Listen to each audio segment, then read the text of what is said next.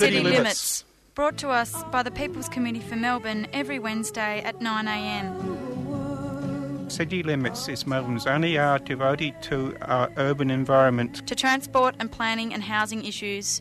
To privatisations and our utility services. To building and or maintaining a sense of community. 855 on the AM band if we can hear it through the noise and find it through the smog. City, City limits. limits.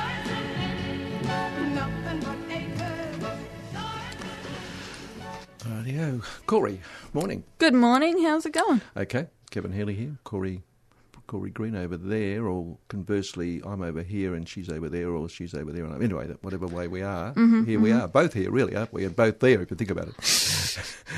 it's City Limits. It's the second Wednesday of the month. It's Energy Day, and we're going to be talking to Corey. We're going to be talking to you. Didn't, you didn't know, did you? We're going to be talking to yes, you do. You know, it's jo- John Langer first up. We're going to be talking to John in about five or ten minutes, um, and he is um, an activist on that uh, power station issue, the electricity station issue at um, at, at, East Brunswick, North Fitzroy, that part of the world. But also on Monday, he, he's he's a 3CR person as well. He's involved with the Foes show, the Friends of the Earth show, and he also was on Monday Breakfast. And he made a comment about the fact that public inquiries and government so-called consultation usually results, almost always results in the government getting what it wants, and it's not real consultation as we. So I want to discuss that issue about community consultation, etc., and how, in fact, it's something of a farce. And we might even discuss that later, because coming in about nine thirty is Cam Walker from Friends of the Earth to talk about a number of issues to do with the environment. We might even ask him.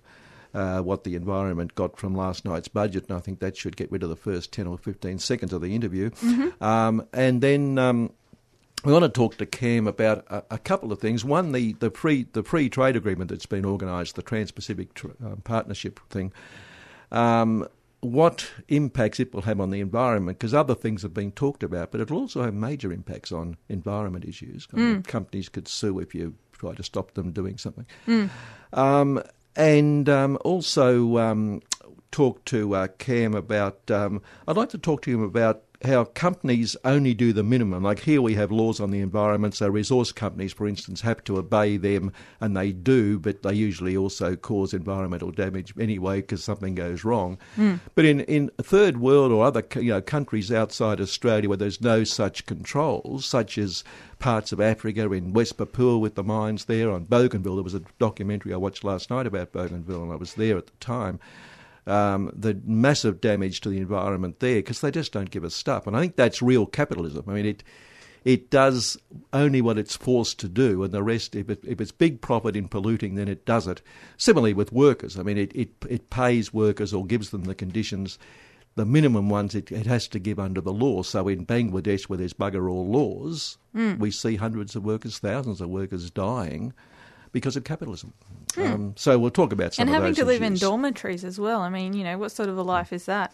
Having to work these horrible sixteen-hour days and Well, you haven't got far to go to work. You- in fact, you're asleep on the uh, on the machine. So that's not bad. mm-hmm. Do you want a cup of tea, by the way? oh, I'd love a cup of tea. Okay, yeah, okay. It's just straight jasmine today. Oh, okay, Yeah, straight very- jasmine. yeah. Well, it's not straight, but it is. You know, it's, well, it's pouring, so it's not quite straight, is it? Um, but it's jasmine. Well, There we go. So I just want to say Yeah. if anyone out there um, Well, I'm pouring tea. Yeah, wants to send us presents, yeah. um, we, 'em. actually only accept cash bribes. cash bribes. that's it. Radiothon's coming up, and we're going to need all the cash bribes you can get. And in, in exchange for that, you get independent media. Yeah, if the bribe's big enough, we might give a bit to Radiothon. Yeah, generous. We're generous. We're generous. Yeah, we are. We're all hard. Yeah, all and, hard. and and in case anyone's wondering, um, Kevin is a taken man. oh dear me. Um, right. um, I'm glad you said that. That was terrific news for everybody. Um, Corey, that's no, it's terrible wonderful. news. I think that's probably going to come at, up at the UN. You know, Oh, it might. it's yeah. very important. Yeah. That'll um, overtake the whole budget. I've been taken to a few police stations by the constabulary and, and shown around. Uh huh. Uh huh. Yeah, that's, that's does that count? Speaking of taken, um, Prince Harry wants a family, but he's worked out it takes two. Um, So Oh. he, at thirty, he's learning, isn't he? This boy, he's a bright boy. That's good. Yeah, I noticed him. In a, you know, he he went away. He, he farewelled people here last week because we all loved having him here, of course. And but he, he had all his insignias on, but I didn't see his swastika. He didn't have his swastika on last weekend. I don't know why. Yeah, poor boy. Maybe he wasn't going to the Reclaim Australia rally. No, maybe not. And and and Singo, of course, has had a bit of a barney with um, another rich mate, Jack Cowin. Jack Cowin, by the way, Jack Cowin, Fairfax Media Director, it says, but he's he's actually a very close mate of um, Gina. The Gina, in, Gina, in fact, when she was before she sold out from that company, she actually had him put on the board to represent her. Uh, Jack, and he also he runs um, he runs a lot of these fast food junk things, um, Kentucky Fried and Hungry Jacks and Oh, yeah, Hungry Jack's is Yeah, named so he- after him. So he's big on um, he's very very big, obviously, on, on giving people healthy food, Mm. um, and he's he- and a healthy economy, of course. He had a barney with his close mate uh, John Singleton in this very posh restaurant in Sydney, where Singer went at him with a broken glass. Now I hope the hope the restaurant tried to. You know, pay, charge Singer breaking the glass, but uh. What rabble. That's right. And Singer then headed off to the pub to have a few more drinks. That did suggest he might have had a few by this time. Mm-hmm. But yeah, that was just friends having a thing. If, if if that happened in a working class area, it'd be all over the paper about.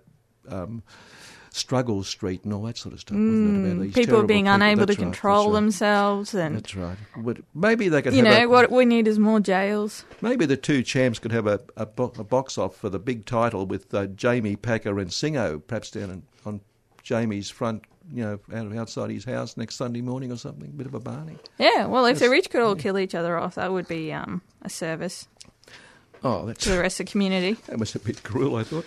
Uh, you'll be Sorry. to hear, by the way, and um, that. Um, oh, but I, I, should- something I should mention. Um, A couple of weeks ago, we well, in the last few weeks, we've mentioned a few times this issue out at Sunshine, where there's a bit of parkland that the unelected commissioners want to flog off, and they've now handed it to some company in Footscray to to uh, negotiate the sale.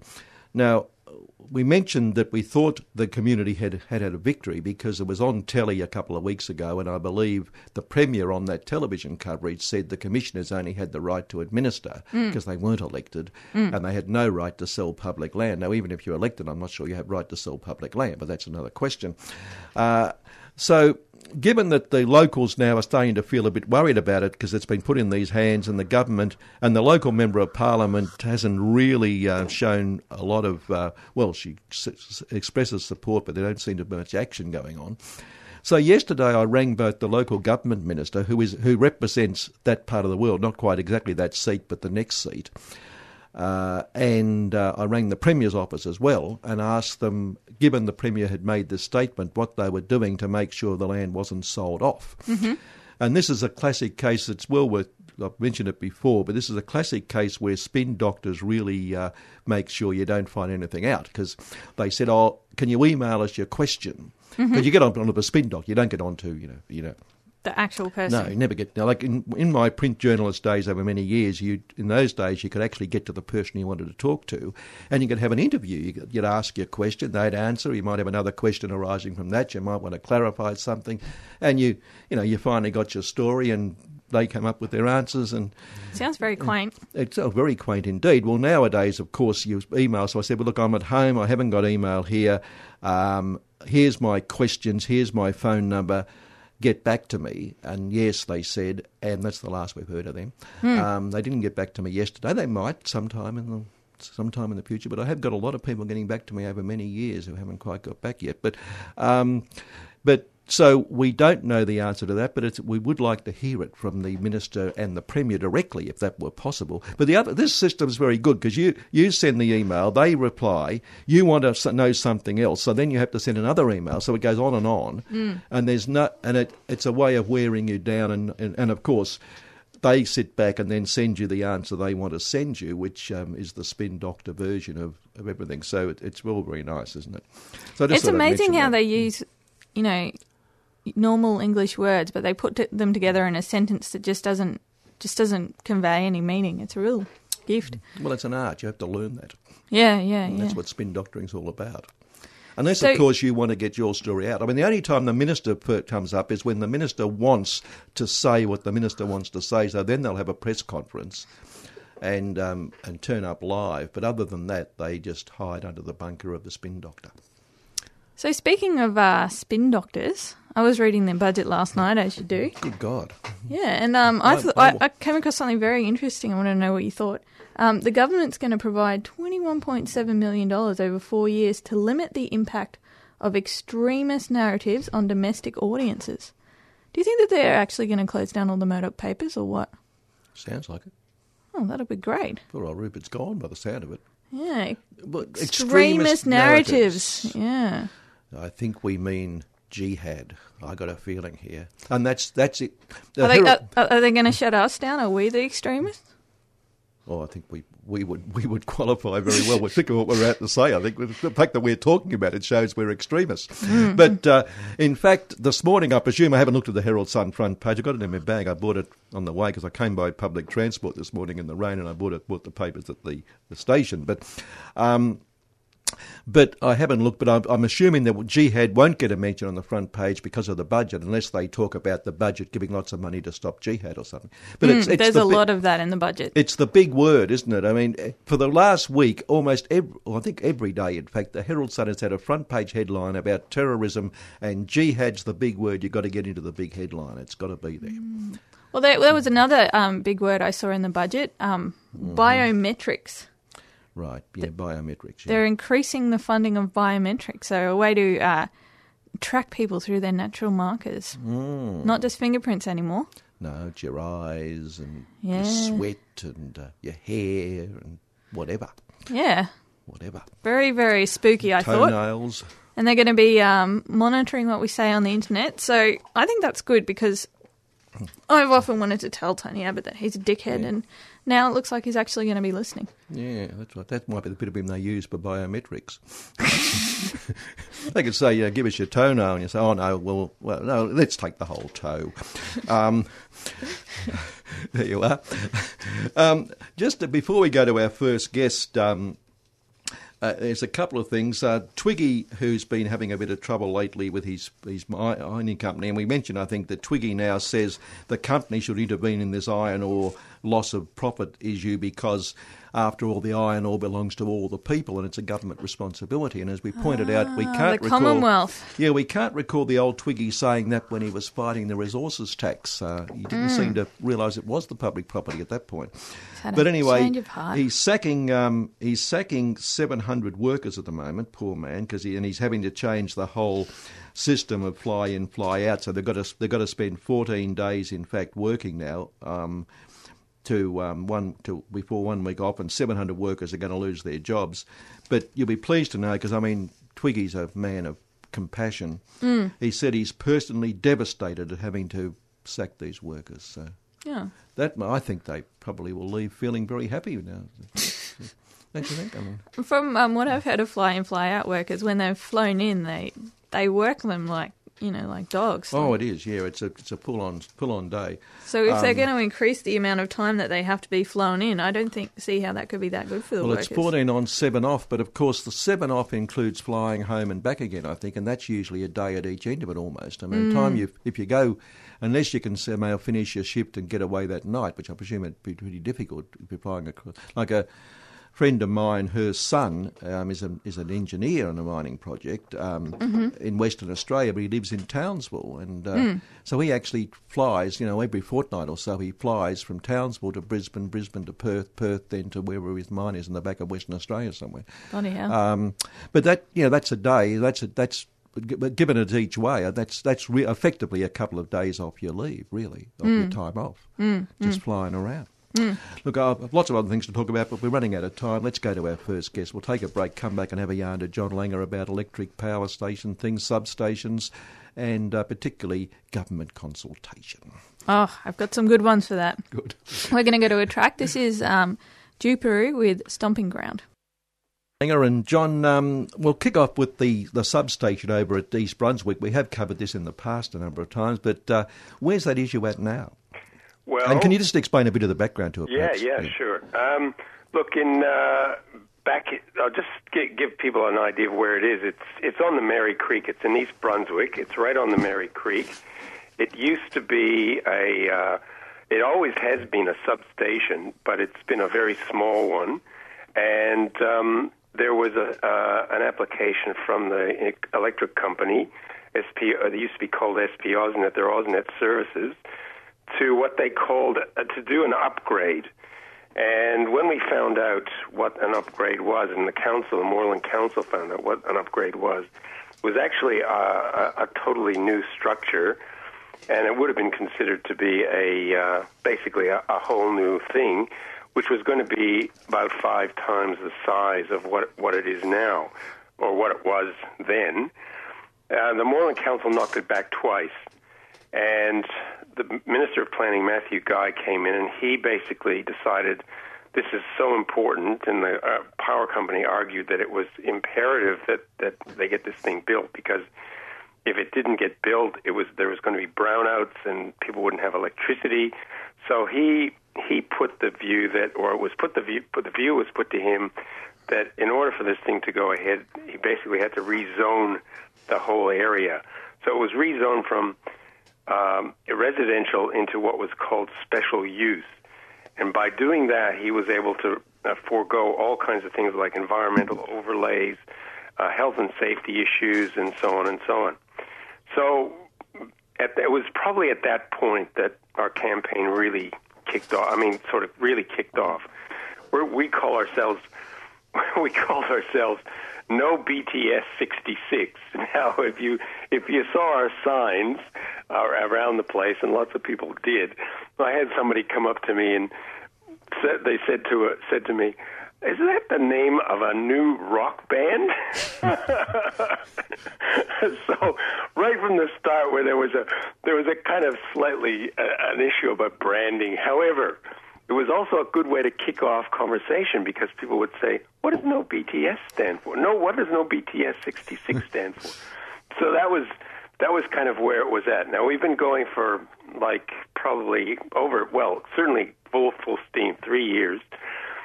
Anyway, it was it was uh, it was approved. We couldn't go to VCAT. Um, the only way we could fight fight our our um, campaign, we were told, was we had to go through the Supreme Court. We didn't have eh, obviously didn't have the money to do that, so we basically had to do a, a, kind of on the street campaign, which we've been doing for for a long time. Anyway, the the long and the short of it, just to sort of cut to the chase, is um, we wrote to the Labor government, to Daniel Andrews, and said, look, what he can do. He he came and uh, had a, a little look around the site, and he wrote us a letter um, probably about a year and a half ago, two years ago, saying that if they got in, they would definitely have an inquiry. And that inquiry is now has been announced. It was announced in March, and we're having uh, a preliminary hearing on Tuesday. This Tuesday, we've got to put our submission in on Friday. Then we have the main hearing, which is apparently called the directions hearing, uh, in the middle of June and um, we've had to postpone that because our, we've actually had to get a get a, a senior counsel to to represent us. We were advised that the only way you can get traction in these in these sorts of things is you've got to have big, high-powered legal eagles, and he's doing it pro bono. But you know, the whole thing to me, and I think this I, I'm speaking on behalf of our whole our campaign is I, I think the whole thing is really already kind of settled in a way because the terms of reference in the in the inquiry for the inquiry are extremely narrow. They're simply looking at the planning approvals process. Now, I don't know if you've been following this, but I'm I'm sure you've been getting electricity bills. And what's been happening with everybody's electricity bills is that they're going up and up and up.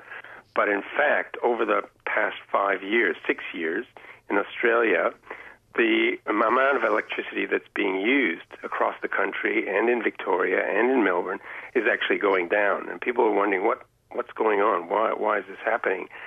Now, people have been investigating, and there's a whole lot of reasons why electricity price electricity use is going down, including a conversion to solar, more um, more um, efficient appliances, um, the fact that manufacturing has been torn out of, the, out of the country, and so on.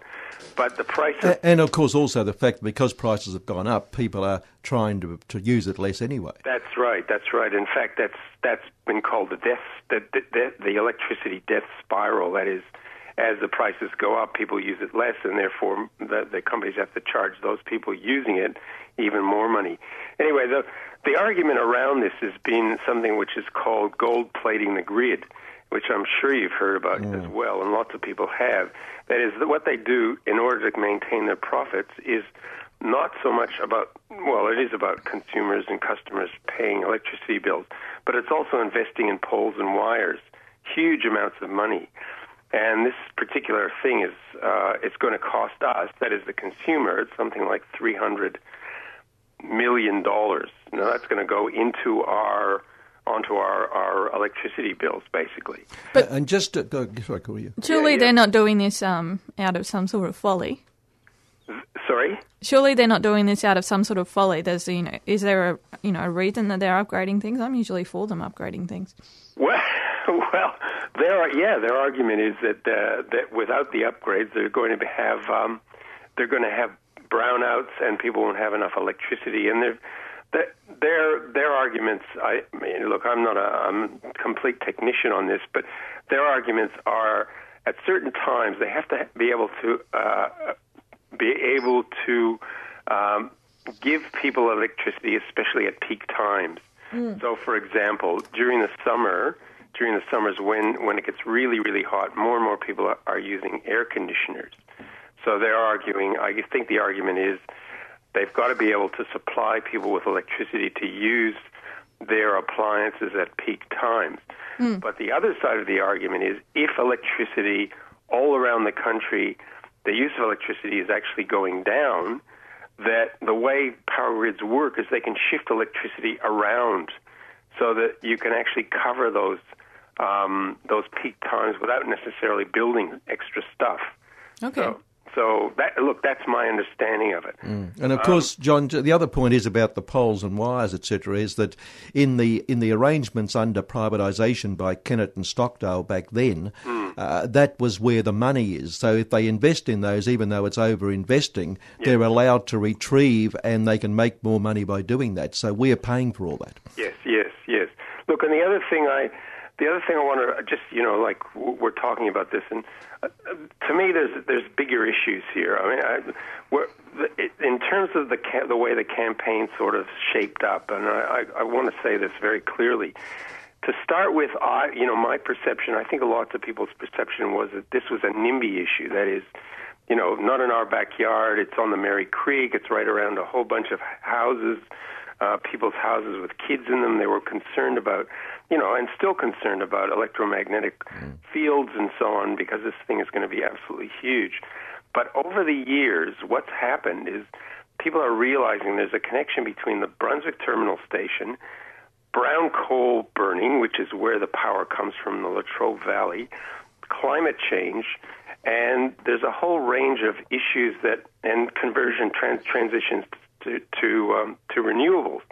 So over the years, I think the campaign has kind of reshaped itself into what I would see as kind of larger issues, not just about the terminal station, but the terminal station is actually like, for me, and I think for other people in the campaign, is like a case study in how not to do stuff and how to, in a sense, retain uh, a kind of technology which is really 19th century based around coal and burning coal and providing energy like that, and uh, a transition which into into a renewable uh, renewable um, uh, technologies, and I think that's that's something which the the the inquiry itself does not allow us to address. The terms of reference in the in the inquiry have to do with the approvals process, and that has to do with a lot of technical stuff to do with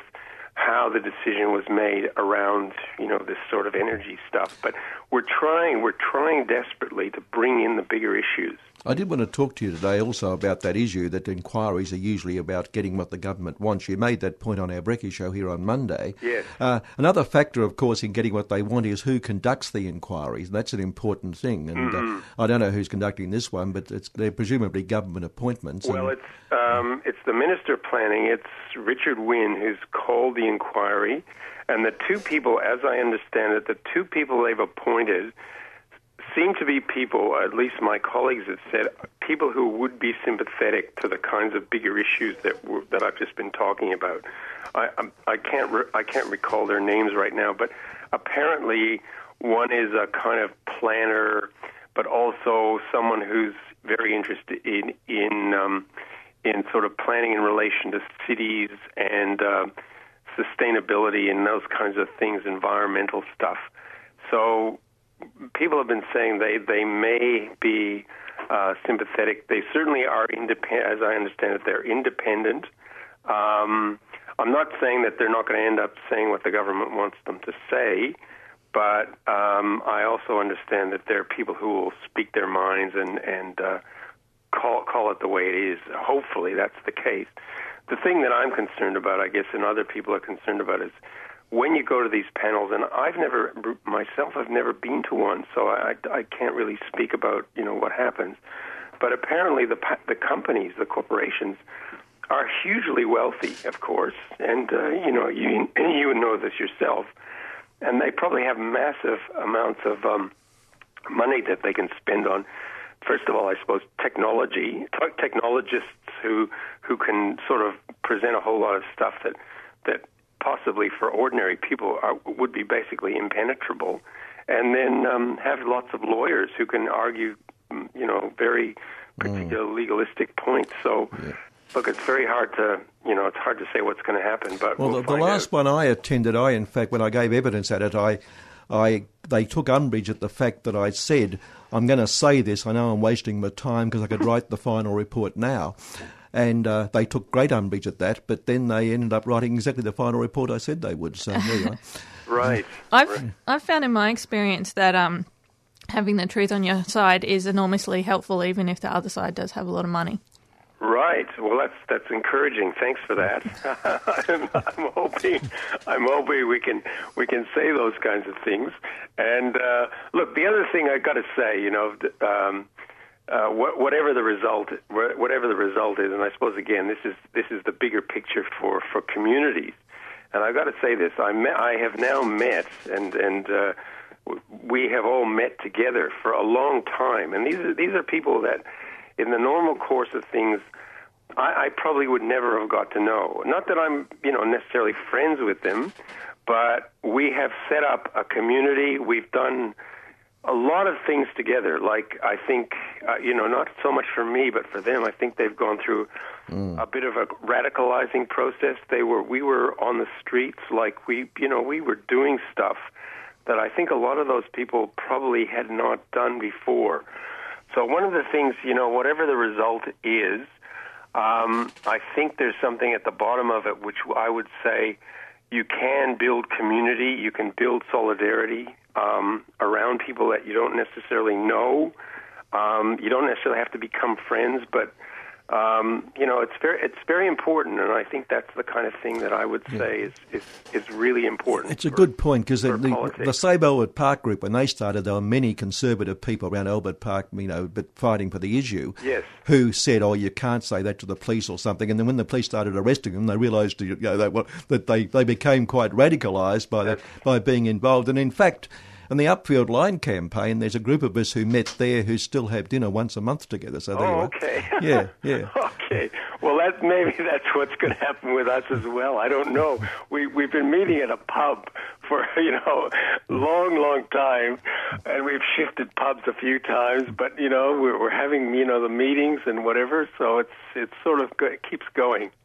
Yeah, but, but on that point about consultation, I know Corey's got some things to say here as well. I mean, you, you made the point Monday, I think, or the, perhaps the collectively on the Brecky show on Monday, people said that public consultation processes are generally about the government getting what it wants and they're not proper consultation. Yes, Uh, yes, that's Comment there? Yeah, look, that's absolutely the.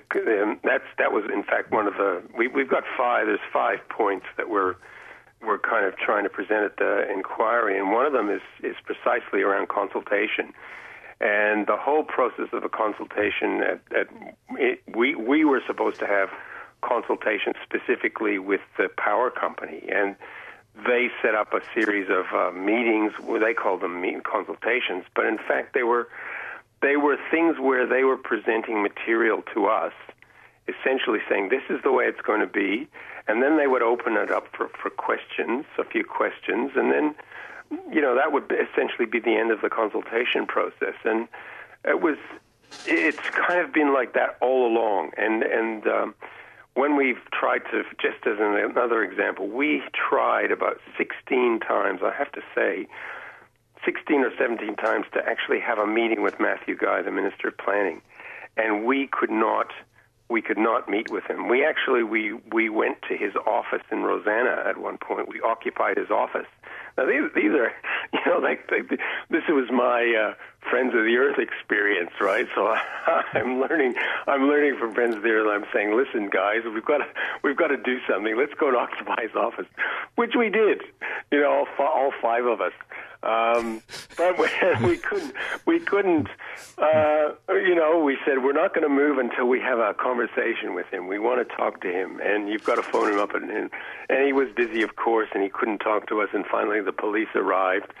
Um, but look, you know, that was we tried, and we went to the we went to Parliament. We went to a, a sitting in Parliament where. Um, one of the members, I think it was, um, I can't remember who was speaking about it, but I mean, things were raised in Parliament. We were there, but we we went to his office in Spring Street.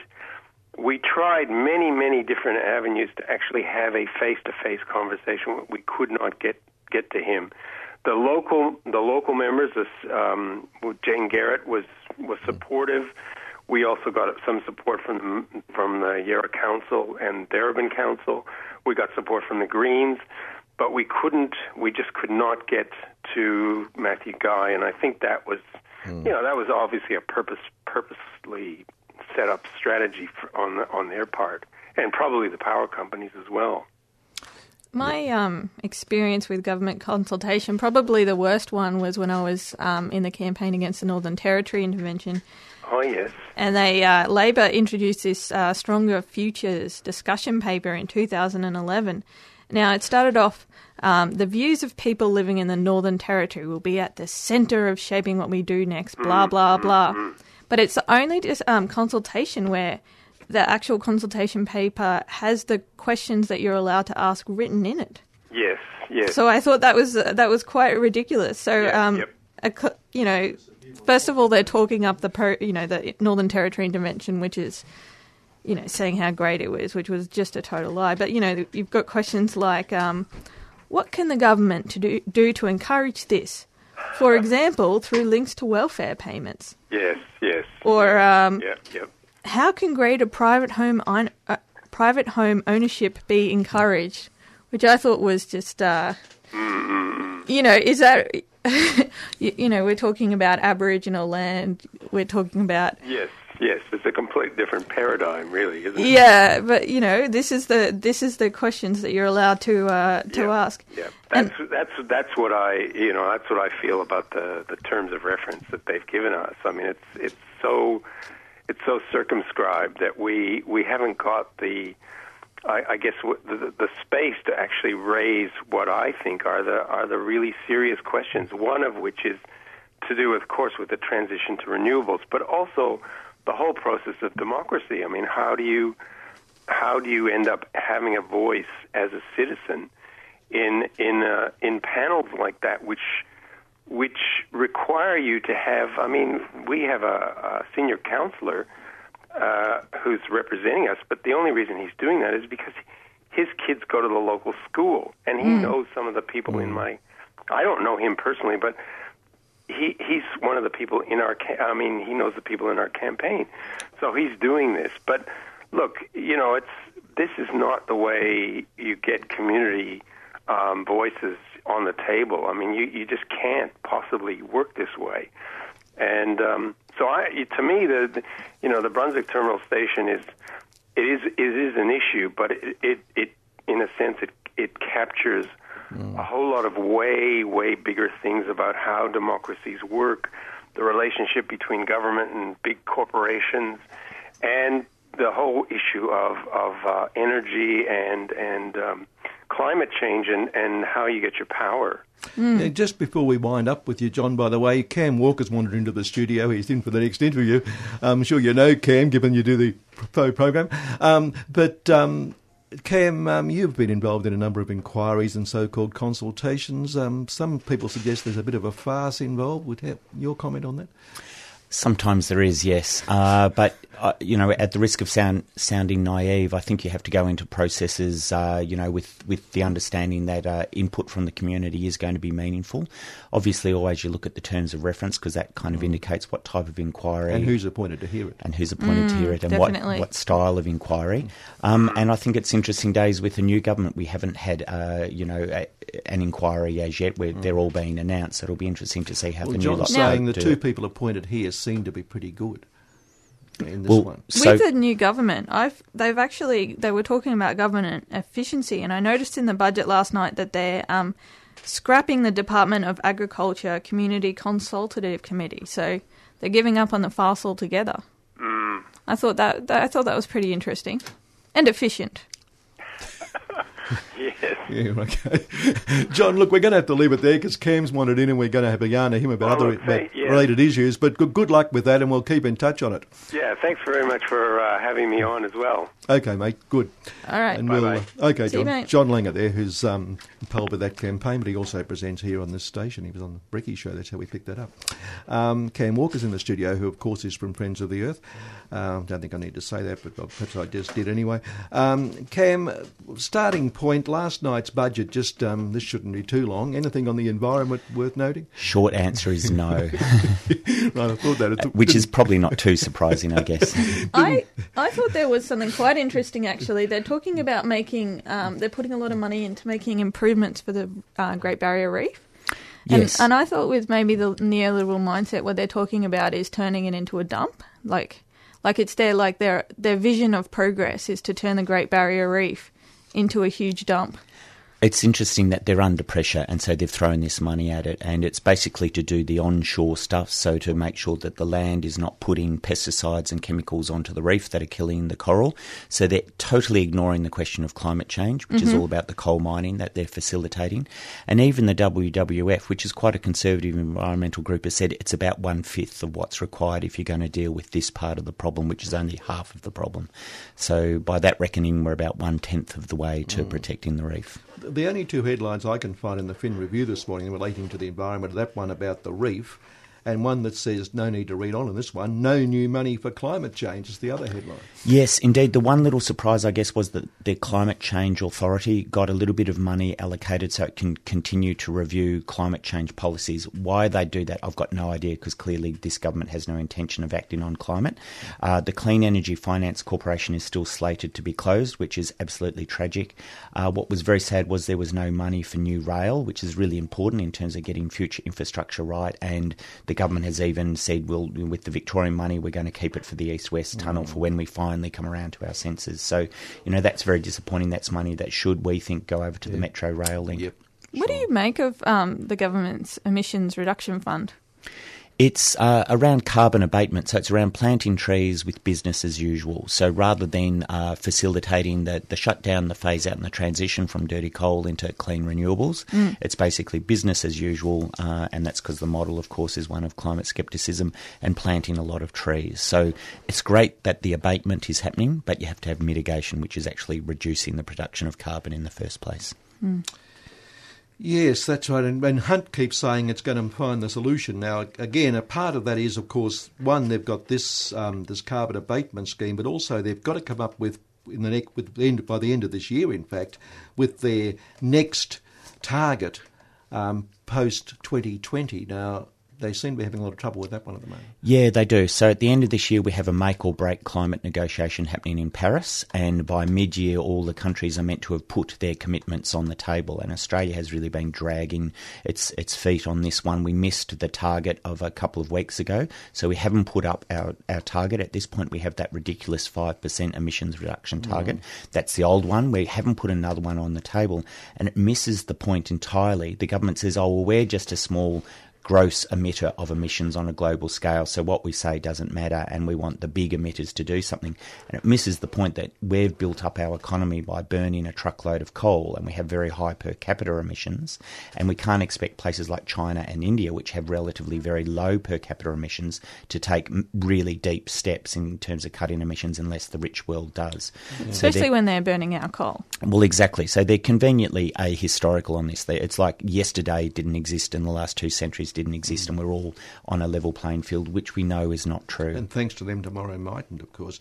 Um, in, just last Thursday, um, Hunt made yet another comment, but in, in a comment on it in the Fin Review last Friday was in the strongest sign yet, the Abbott government will adopt a moderate shorter term target ahead of the crucial global negotiations. Hunt said Australia would look for consistency with other industrialised nations of a similar size when deciding on baselines. So it's back to that argument about who's going to move first first, yep. rather than take, rather than look at the issue which you have to address. And do we go against 1990 targets, which was the yes. status quo, or 2000, or 2000 targets, which yes. have higher levels to, as a starting point? So again, it's like we're arguing. There's a, there's a game on the field, and we're arguing about the rules on the sideline. So mm. again, it's like we're choosing to be irrelevant, if not obstructionist, in this. Yeah, and that, but that argument also implies that the issue itself doesn't really matter. You've got to get the best result. It's the old argument that the economy has to take precedence over anything you do about the environment. Absolutely, which is missing the whole point of the science. And if we go back to the federal budget again, science was sadly pretty much lacking uh, in terms of allocations. There was a little bit of money here and there, but you know we've really lost that sense of science. Uh, controlling or suggesting how our economy should develop. And if, if you listen to climate science, it's mad to be uh, rushing through massive new coal mines in Queensland and massive new unconventional gas operations. So uh, it's not in the government's interest to acknowledge that level of science, of that mainstream climate science. So we're, we're stuck with this constant dilemma where they only talk about the economy and they don't reference climate change. And so, you know, until they actually do, uh, it's really not going to go anywhere meaningful. The, the usual suspect Herald Sun economic and social commentators uh, uh, continue to say that there has been no increase in, in, in temperature, etc., etc. Therefore, people like you are absolute maniacs and destroying the economy for no reason whatever. Response to that? Well, we look at mainstream science, and it's it's you know we look at the UN, we look at the World oh. Health Organization, radical entities like that, fringe left wing entities like that. Mm. The majority of governments on the planet, we say, well, climate change is mainstream science, and it's clear that humans are causing global warming. So, you know, there are always the ideologues in the Murdoch press and in the, the federal government and in parts of business that will just stick their head in the sands because this is about ideology. This isn't about facts. This is about ideology, and they'll, you know know, they'll refuse the science until the water's lapping around their knees. Mm, which it could be very shortly by a report yesterday, in fact. Um, which came out. I thought it was interesting that um, in the budget they're putting a lot of money into um, fighting the drought um, when drought is caused by climate change, but climate change doesn't exist. Yes, it's that uh, another one of those dilemmas. I was tracking some of the visits of, of MPs up to Western Queensland um, in the last week, Barnaby Joyce and others, mm. and um, there's a lot. You know, it's heartbreaking what is going on out there. It's it, you know businesses are in free fall because you know farmers can't afford to spend. It is absolutely heartbreaking, and it's really important that we support farming communities and the businesses that rely on them. But it's astonishing that uh, you know they're not talking about the possibility that climate change is enhancing uh, the climate cycle. So we're getting more erratic weather. So the storms are worse when they happen, and the droughts are worse when they happen. It's a little bit like you know you're you're the doctor looking after a patient uh, who keeps being beaten up, and you, you you don't suggest that maybe we should stop that guy from beating you up. They're just going to fix them, you know, when they when they limp into the hospital. So it's it's it's missing the cause uh, while concentrating on the impacts. But another thing in the budget, um, the government will offer up to five billion in concessional loans to encourage the private sector and state governments to build ports, pipelines, electricity, and water infrastructure to open up the economic potential of northern Australia. Now, that could also have pretty major environmental consequences. Absolutely. If you think of the, the so-called Perth to Brisbane line and the fact that almost all our infrastructure and development is south of that, and there's been a long-held narrative by the current government that we need to develop the north, and sometimes that's xenophobic, sometimes it's just nationalist, sometimes it's hopeful, you know, but they want to see this mm. massive expansion up north. And of course, the food bowl, etc. Yes, and the reason it's not being developed to a large degree is because, well, if you look at what's up there in terms of its ability to be transformed into, you know, high resource production or high output agriculture, it's just not going to make it. You know, it's it's a system that's quite fragile. It's it's it's tropical, of course, uh, and it's you know it's never going to be a food bowl as I said that's exporting to the world. Mm. There will be some projects that get up. There will be broadacre grazing as we have had um, up there for a very long time. But it, it, it's you know it's this kind of dream style economic visions that's uh, you know are really dangerous for the country. Well, there's the environment. There's also, of course, the consideration of indigenous communities. Surely, well, they have actually considered that because they put um, another 5.8 million over four years to um, extend legal help for people responding to native title uh, claims. So you know they are considering that. And of course, we have the. And they are clearing out the communities, not to mention. That's true. Indeed, the lifestyle yeah. choices of Indigenous communities. So there, there is a larger narrative here. I think it's really interesting that, um, you know, last year was, quote, a shocker of a budget, and the government was, you know, soundly thrashed by every sector of society because it was so neoliberal and so extreme. And this year is the newer, gentler, mm. kinder uh, government and its, its uh, election budget, even as the Australian was calling it today. Hmm. Um, so it's, it's much, much less ideological but the more you drill into it, the more you realise that there's you know ideology at play. Mm. It's interesting amongst the environmental. Um, announcements. Uh, one was uh, for us to bring radioactive waste from the UK, and the other one was to enhance radioactive facilities at Lucas Heights in Sydney, which is our one reactor. So, you know, that, that ideology that accepts there are no limits in terms of resource use, there is no climate change, nuclear power is safe, and we can, ex- you know, expand really resource intensive industries into every corner of the continent is what drives this government. In fact, of course, a month or two ago they called for uh, volunteers to offer to take nuclear waste. I imagine there wouldn't have been a rush. No, I don't think so. And you know, that's a oh gosh, a 15-year campaign and more. It was fought by Indigenous communities in South Australia, and they won. And then it was fought by the people mm. at Muckaty, and they yeah. won. So it, it, it's a bit like the horror movie The Beast Should well, Be Dead. Well, they put out tenders again last alive. week, hoping to. Uh, to get it, but who, who knows? Indeed. Yeah. The, the, Australian Nuclear Free Alliance, which is a grouping of Indigenous uh, organisations and environmentalists, will continue to track that one, no doubt. What do you think of the um, the 1.2 million uh, taken out of the National Urban Water and Desalination Plan. Yeah, that's an interesting one. We were never a fan of the desal plant here, mm. um, and uh, I am yet to be convinced desalination is a good idea. Uh, lots of people say you can run them on solar, and you know they for places like Western Australia, which is going to have water stress, it, they are a good idea. We're glad to see money coming out of desal. We think that some good things have been done by coalition governments, including the last state government around capture, treatment, and reuse of stormwater. Mm-hmm. So we we want to see that continued in budgets, uh, but desal we're not convinced. Okay, now just I want to go take you to the um, the Trans-Pacific Trade Partnership Agreement, the the so-called Free Trade Agreement. Now, a lot's been talked about the impact of it. Governments can sue about various things, the impact on pharmaceuticals, etc., etc. But the environment surely could have some could could have some interesting. Uh, repercussions, couldn't it? Absolutely, and I think if we look at uh, you know the the earlier versions of free trade agreements like the NAFTA one, the North American Free Trade Agreement between Canada, Mexico, and the United States, and the environmental clauses there allowed uh, companies to sue governments. Um, the key issue there is if a non-tariff barrier is put up. So if we say, uh, well, we don't want to have massive unconventional gas fracking in Queensland because it might destroy the Great Artesian Basin and hence the the farm chain that relies on it.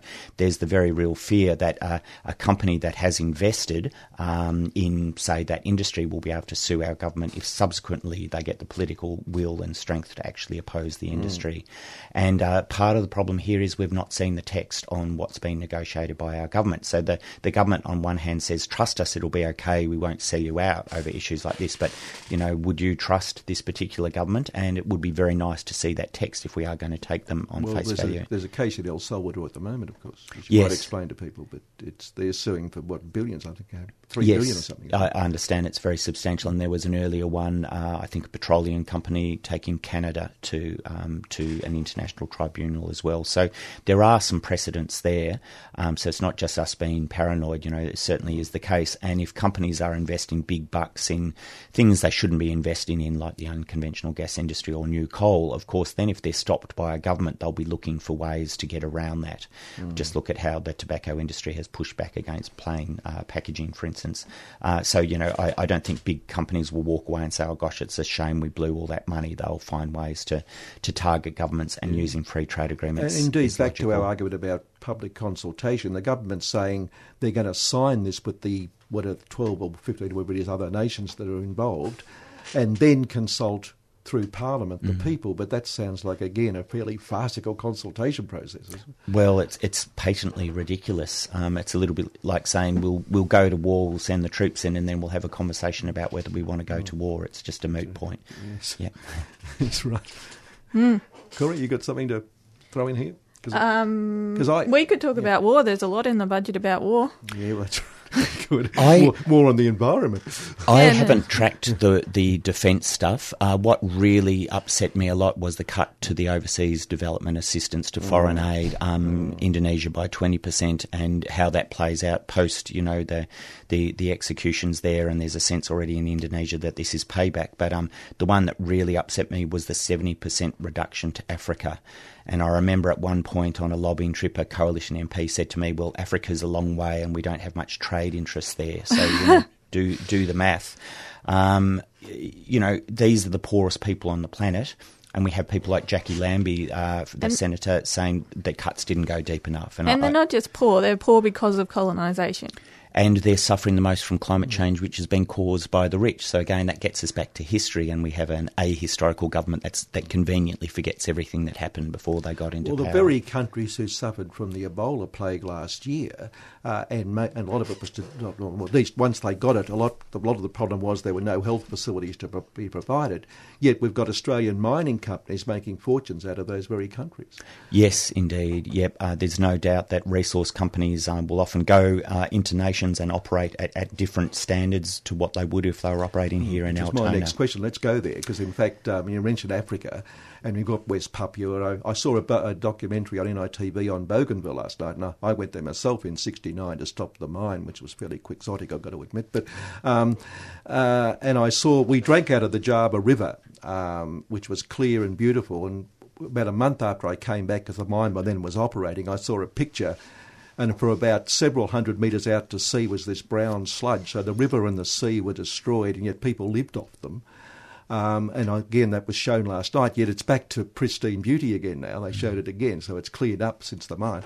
But again, in all these countries, they only do what they have to do. Like here, when they talk about being environmentally sensitive, it's only because they've got to obey whatever laws we do have on the environment.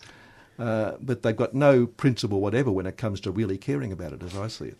I work on and off with lots of people from the big resource companies, and there's lots of good people in those companies. But of course, they're beasts that exist to make money, you know, and that's always going to be the bottom line. And the good people will often be chewed up in the machine because the profit imperative always comes into play when push comes to shove. And I know my experience. I'm lucky enough to work with Friends of the Earth, which is active in 75 countries, and I've spent a lot of time, particularly in Latin America and Africa, with our member groups there. And I've just seen time after time companies, brand name companies that we might be buying petrol from here uh, behaving in really appalling ways in terms of lack lack of consultation, lack of information, uh, and lack of you know best practice management, and refusing to clean up when there are spills of particularly of oil and other petroleum products. So yes, I think that there's a real tendency companies will operate at the levels that they're forced to, and then in places like Australia, there's always the narrative, well, we you know we're responsible companies, so let's have voluntary guidelines rather than regulation, which, which is the what makes narrative. which is what makes a free trade agreement so problematic because you know you can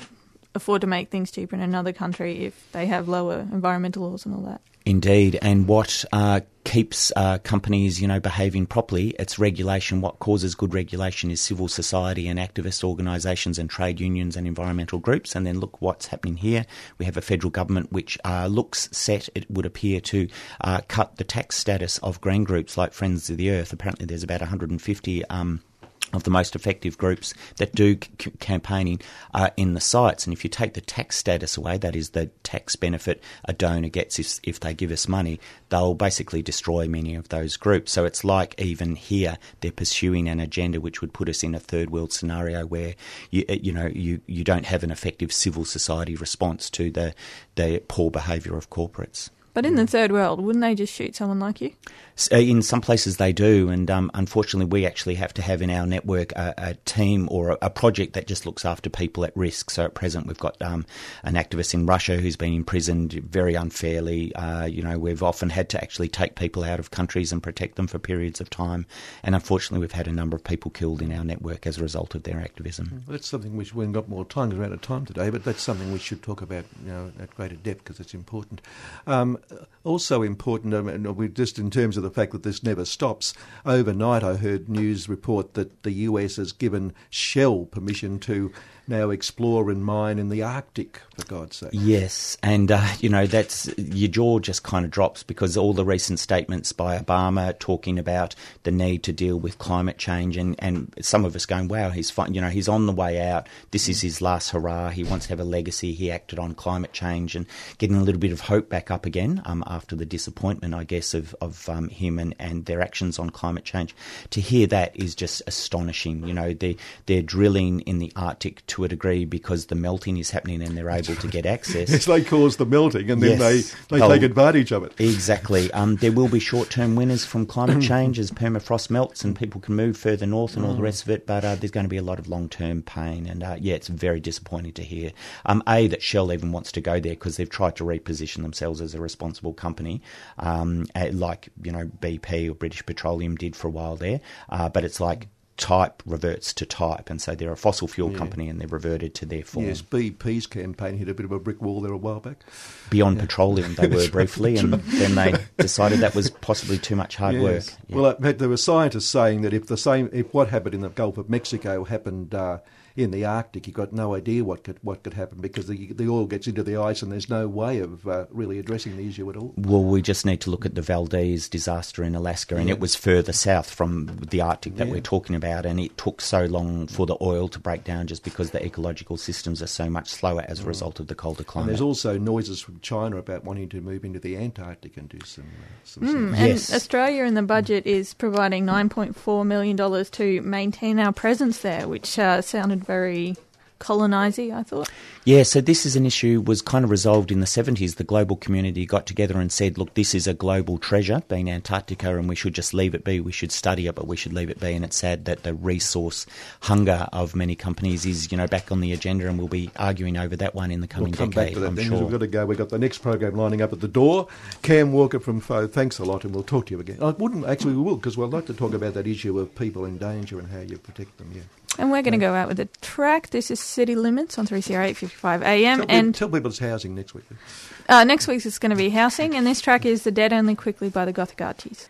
Thanks for downloading a 3CR podcast. 3CR is an independent community radio station based in Melbourne, Australia, on the Kulin Nation. For more information and to find out how you can support 3CR, go to www.3cr.org.au.